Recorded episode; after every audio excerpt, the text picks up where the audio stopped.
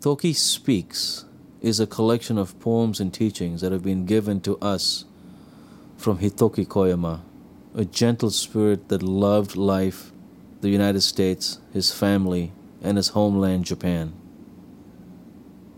He left us on the 14th of July, 1987, yet he stays close and has been speaking to me recently.